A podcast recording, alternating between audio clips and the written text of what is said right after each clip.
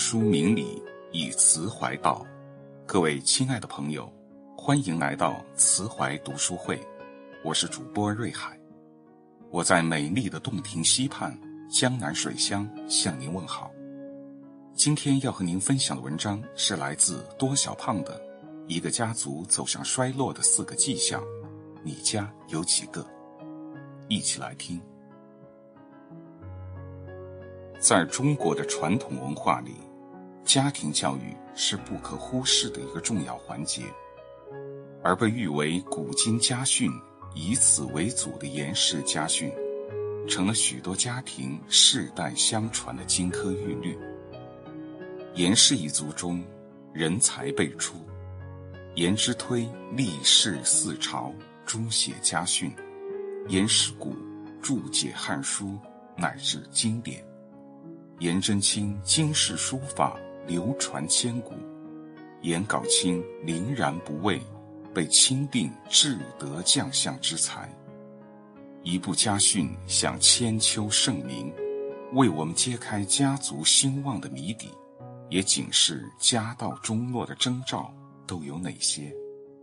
家庭衰败的这四个迹象，若有发现，一定要及时纠正。好孩子都是管的，熊孩子都是惯的。严氏家训有言：“人之爱子，有偏宠者，虽欲以厚之，更所以祸之。”人生是一连串的难题，聪明的父母会教孩子解决问题的能力，而不是帮他排除万难。而溺爱只会让孩子在无规则和底线的意识下麻痹思想、放纵行径，终会酿成苦果。书中讲了这样一个故事：梁元帝时期，有一位学士，从小才气傲人，深得父亲的宠爱。平日里常常喜欢恣意妄言，每当他言辞深有见地时，父亲便会到处大肆宣扬一番，连过往的路人都悉数皆知。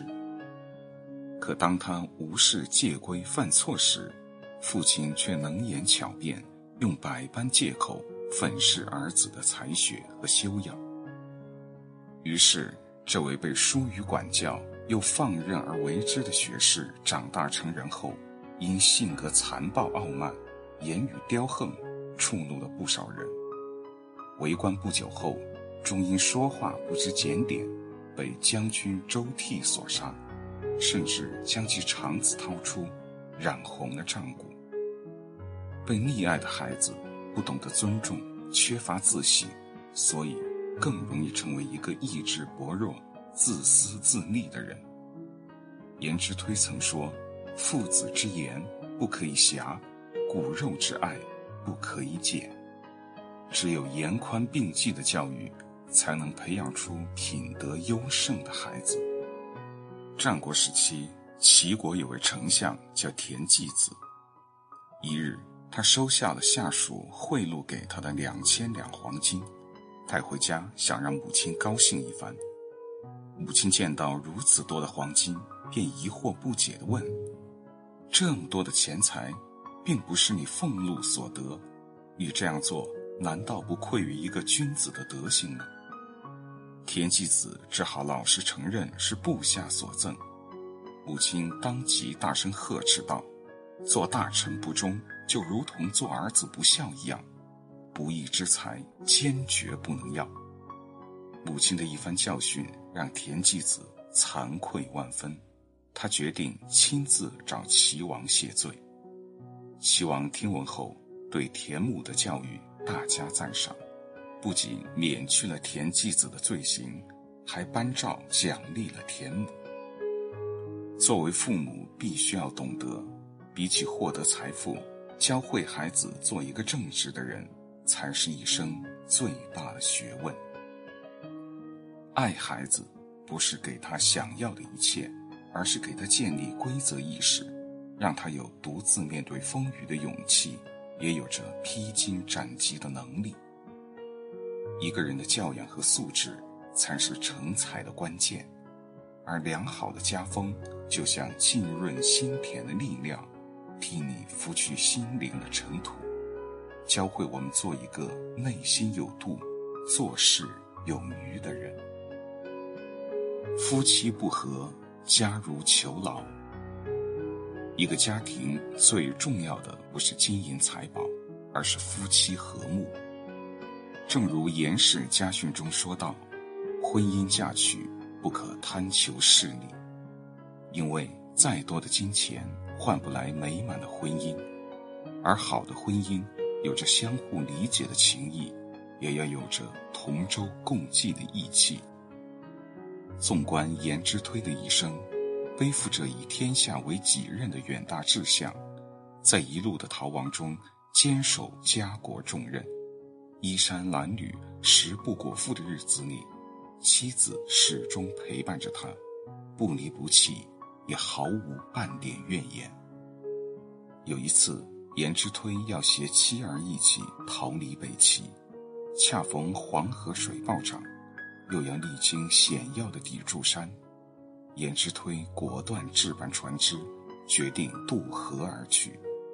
后世人只顾称赞他勇敢，殊不知一路上的艰辛，唯有夫妻二人的相互鼓励和安慰，才最终共度难关。也正是因为夫妻俩齐心相守、和睦相处，颜之推无内忧之患，才能后来官至中书舍人，君王皆以礼相待。夫妻和睦，才会养育出孝顺的孩子，婚姻才能稳若磐石。对孩子最好的教育是父母相亲相爱。倘若夫妻不和，必然影响亲子关系，也会给整个家庭带来危害。周文王的夫人太姒出生于显贵之家，不仅容貌清丽，而且贤良淑德，仁厚温和。平日里孝敬公婆，体贴丈夫。周文王忙于国事，太姒打理家事，夫妻俩恩爱有加，世人都称赞他们是天作之合。太姒一共有十个儿子，儿子们个个正直善良，学识渊博。二儿子姬发因其独特的军事和政治才能，成为了一代明君周武王。四儿子姬旦是著名的思想家和教育家，制定了周礼，成为了儒家先驱。家庭和睦，夫妻同心，不仅让他们培养出了武王、周公这样的圣主贤臣，也成就了周朝一番宏图大业。人生漫漫，不较真，不伤和气，能够善待婚姻和伴侣的夫妻，才能将岁月的福气收藏。倘若夫妻不和，家就会像一张密不透风的网，让人如同置身于囚笼，家运也会日益萧条。《礼记》中有云：“父之笃，兄弟睦，夫妻和，家之肥也。”家以和为贵，夫妻和睦才是一个家的坚实根基。家风正，夫妻和，才能同舟共济。一起抵挡人生风雨。读书一时苦，不读书一生苦。颜之推一生苦学，热爱读书。颜氏家训有云：“幼而学者，如日出之光；老而学者，如秉烛夜行。犹贤乎明目而无见者也。”年幼时读书，如同在朝阳中前行。而暮年时读书，却如在黑暗中踽踽独行。不珍惜读书的好时机，终究会遗憾一生。颜之推曾经历梁朝全盛时期，那时的士族子弟们都不喜读书，终日熏衣地面，涂脂抹粉，驾着马车行走于各种场合，看似风度翩翩。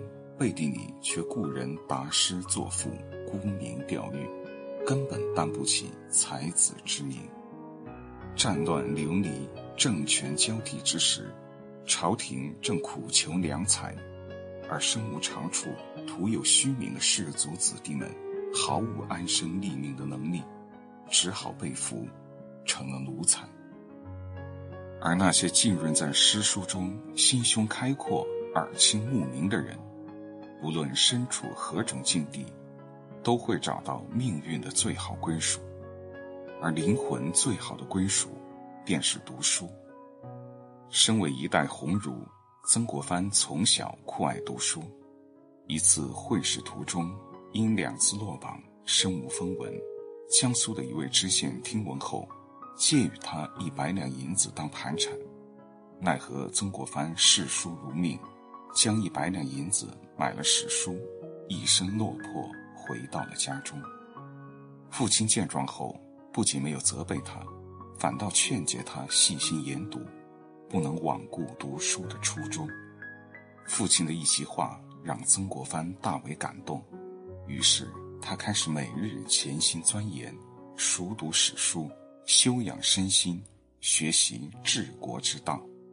即便后来曾国藩身居京师要职，依旧不间断地给弟弟和子侄们写信，督促他们勤加读书，不可荒废光阴。正是因为曾国藩重视读书问学。才有了被世人称赞为千古第一完人的赞誉，也有了百年家风的正顺。世人皆知读书苦，却不知读书也许会苦一时，而不读书便会苦一世。年少时总觉得读书苦，成年后才懂得读书才是最好走的那条路。在书香弥漫中。养成勤好学、严自律的好习惯，才能汲取源源不断的知识，教我们跨越坎坷，探求人生的未知与精彩。大文豪苏轼曾说：“孔子圣人，其学必始于观书。”当你以好学之心，在书中品尽人间百态，体味人生真谛。便会拥有内心长久的丰盈和满足。积财千万，无过读书。这世间唯有读书，才能将我们锻造成为一个更好的人。有一种毒药叫不修俭德。颜氏一族中最有名的一位，恐怕是孔子的得意门生颜回了。作为儒家五圣人之一。颜回德性兼具，为世人称颂，连孔子也曾称赞他：一箪食，一瓢饮，在陋巷，人不堪其忧，回也不改其乐。勤俭家风由此可见端倪。孔子曰：“奢则不逊，俭则固。与其不逊也，令故。”意思是，与其奢侈张扬。不如固陋拘束。一个家庭若奢侈成风，便离衰败不远了。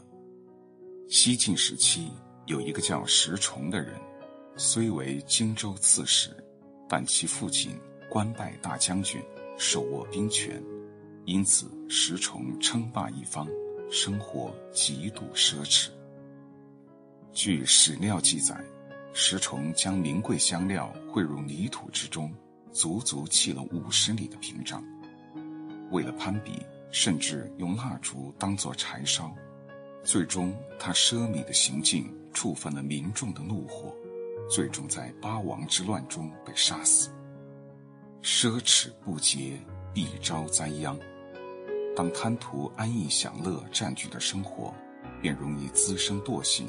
使人毫无进取之心，奢靡之风正如一剂毒药，吞噬着财富，侵害着思想，将一个家庭推入无望的深渊。以俭成名，以耻自败，唯有勤俭传家，方能长久不衰。北宋著名的历史学家司马光，官为宰相，依旧生活简朴。他在给儿子的信中教导他：许多人都觉得奢侈为荣，殊不知节俭才是美德。一个人很少因勤俭节约而犯错，倘若以简陋为耻，也追求不到真理。儿子听了父亲的谆谆教诲，始终以简朴自律、为人廉洁，并协助司马光完成了《资治通鉴》的编撰。立于浮华之末，在昂贵的外在，也比不过内心的质朴与淡然。唯有勤修俭德，朴素处事，才能还原生活最简单的需求，衍生出更加丰富的精神世界。一个以勤俭为美德的家庭，会珍惜命运所有的馈赠，严守本心，谦恭待人。《围炉夜话》中曾说：“处事以忠厚人为法，传家得勤俭义更佳。勤俭品行端，才是一个家庭兴旺的最好风水。道德传家久，家风继世长。”传承好的家风，一定要明白这四个根本：教育是保家之本，和顺是齐家之本，读书是起家之本，勤俭是治家之本。家之四本，才是一个家族长盛不衰的智慧。好的家风是一个家庭精神灵魂的延续，好的家风能扛起一个家的真正命脉。在一代代人的潜移默化中，枝叶硕茂，代代相传。愿我们传承美好家风，继承良好的精神风貌和风尚习气，做一个真正有用的人。今天的分享到这里就结束了，相信无论是父母还是孩子，我们都能从中获得深刻的启示。正如央视主持人董卿所说：“家风是一个家庭最宝贵的家底，一个家庭的家风里藏着孩子的未来。那么，让我们从现在开始，为铸就美好家风而努力吧。”